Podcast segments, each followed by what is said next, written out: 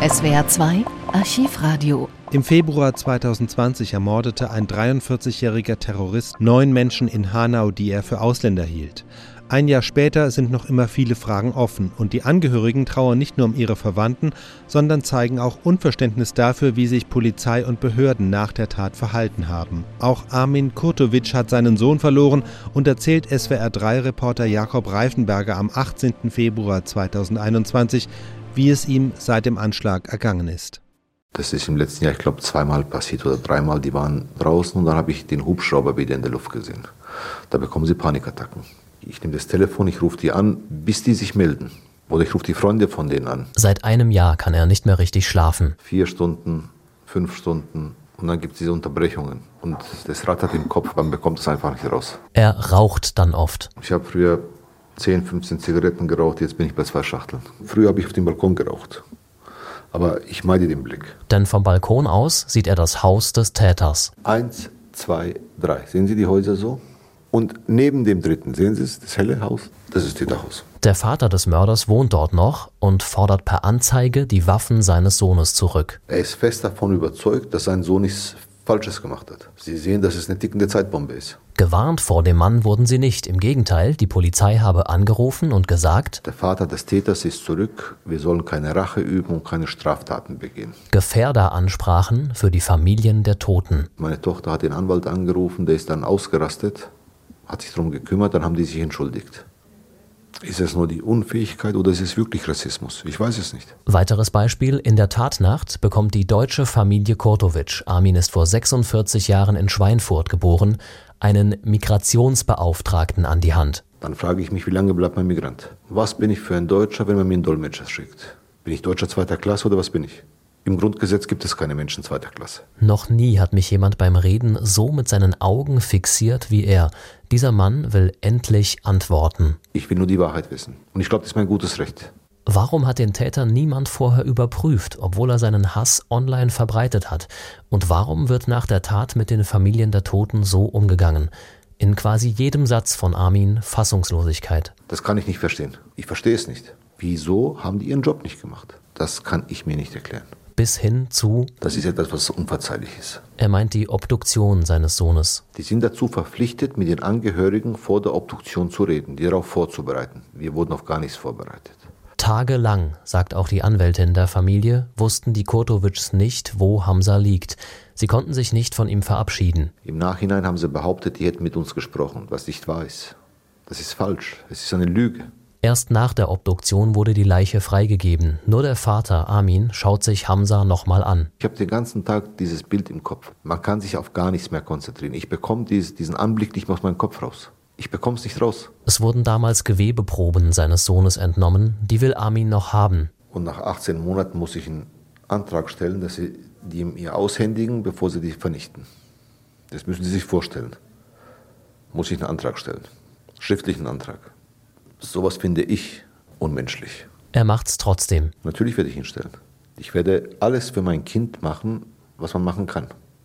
Das würde jeder Vater machen. Deswegen fährt er auch jeden Tag auf den Friedhof, seit sein Sohn dort liegt. Jeden Tag. Einen Tag konnte ich nicht. Ehrlich gesagt zwei Tage, weil wir weg waren. Wir waren in Berlin. Und ich hatte, ich hatte ein schlechtes Gefühl.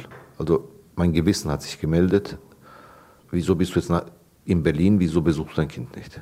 Weil ich weiß, auch wenn er weg war im Urlaub oder so, hat er jeden Tag zweimal angerufen. Morgens und abends hat er sich gemeldet. Wie geht's euch? Alles in Ordnung? Ist was? Und so musste ich jetzt nach ihm gucken. Als ich ihn frage, woher er die Kraft dafür nimmt, schnaubt er kurz: Es ist die Wut, die einen antreibt.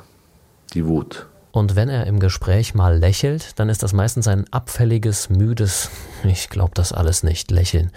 Ein richtiges Lächeln, sagt er, kommt eher dann, wenn sie mit den anderen Familien zusammensitzen. Die erzählen dann von ihren Kindern, wir erzählen von unseren Kindern und dann kommt so ein anderes Bild in den Kopf.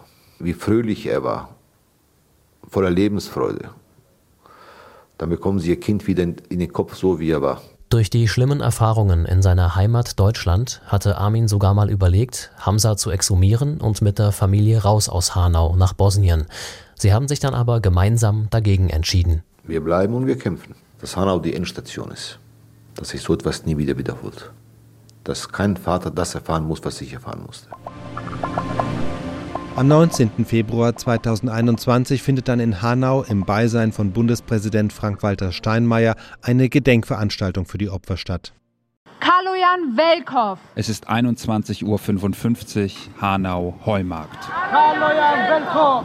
Genau hier, genau jetzt, vor einem Jahr fallen die ersten Schüsse. Fatih Saracoglu. Hunderte Grablichter flackern. Fatih Saracoglu. Überall Plakate mit den Gesichtern und den Namen der Ermordeten. Sedat Gürbüz. Es gibt eine Schweigeminute für jedes Opfer. Sedat Gürbüz.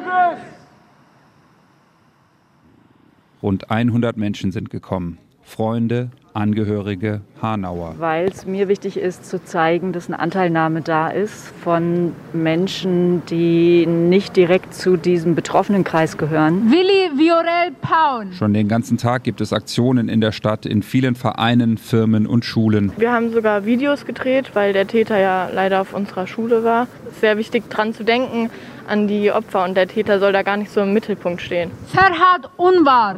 Ferhat Unvar. Am frühen Abend die zentrale Gedenkfeier. Der Bundespräsident spricht von Fehlern. Und wo es Fehler oder Fehleinschätzungen gab, da muss aufgeklärt werden. Aufklärung und Aufarbeitung sind die Bringschuld des Staates gegenüber den Angehörigen. Armin Kurtovic hat seinen zweiundzwanzigjährigen Sohn verloren. Hamza, der Sonnenschein in der Familie. Er spricht für die Angehörigen. Sie trauern und sind gleichzeitig wütend. Noch immer haben wir viele Fragen, die nicht beantwortet wurden. Hamza Kurtovic. Hamza Kurtovic. Um neunzehn Uhr zwei läuten alle Kirchenglocken in Hanau.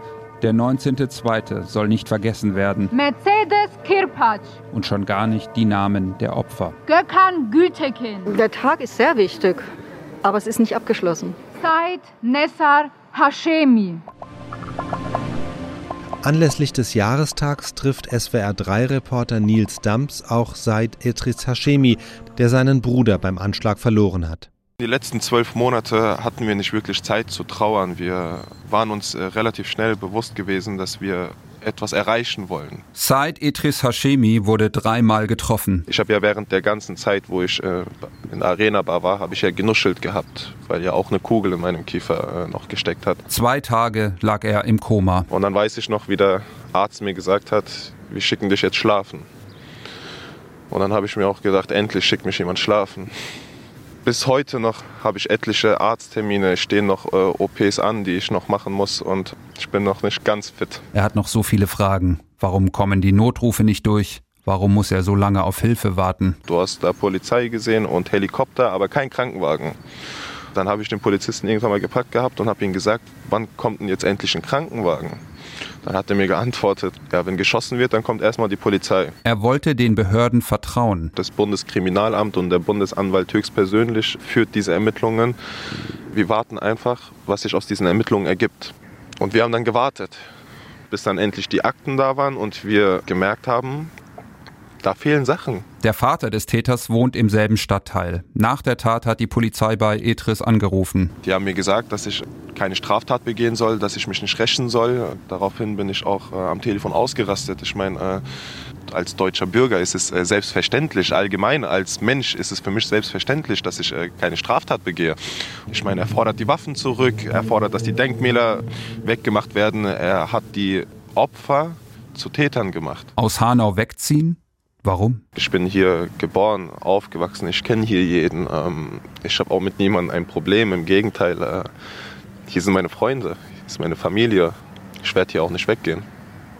Das ist meine Stadt. Die Angehörigen machen Druck. Die Tat muss aufgeklärt werden. Was vor der Tat passiert ist, was während der Tat passiert ist, was wir jetzt nach der Tat erlebt haben, wie die Ermittlungen laufen, wo die Politiker auch Rede und Antwort stehen müssen. Der Jahrestag heute ist nicht das Ende. Die Leute, die an diesem Abend gestorben sind, sollen keinen sinnlosen Tod gehabt haben. Nein, wir wollen auch, dass Hanau eine Zäsur ist. Und äh, deshalb kämpfen wir auch dafür seit Monaten, dass sich etwas ändert. S W R zwei Archivradio. Viele weitere historische Tonaufnahmen gibt es, thematisch sortiert, unter archivradio punkt de.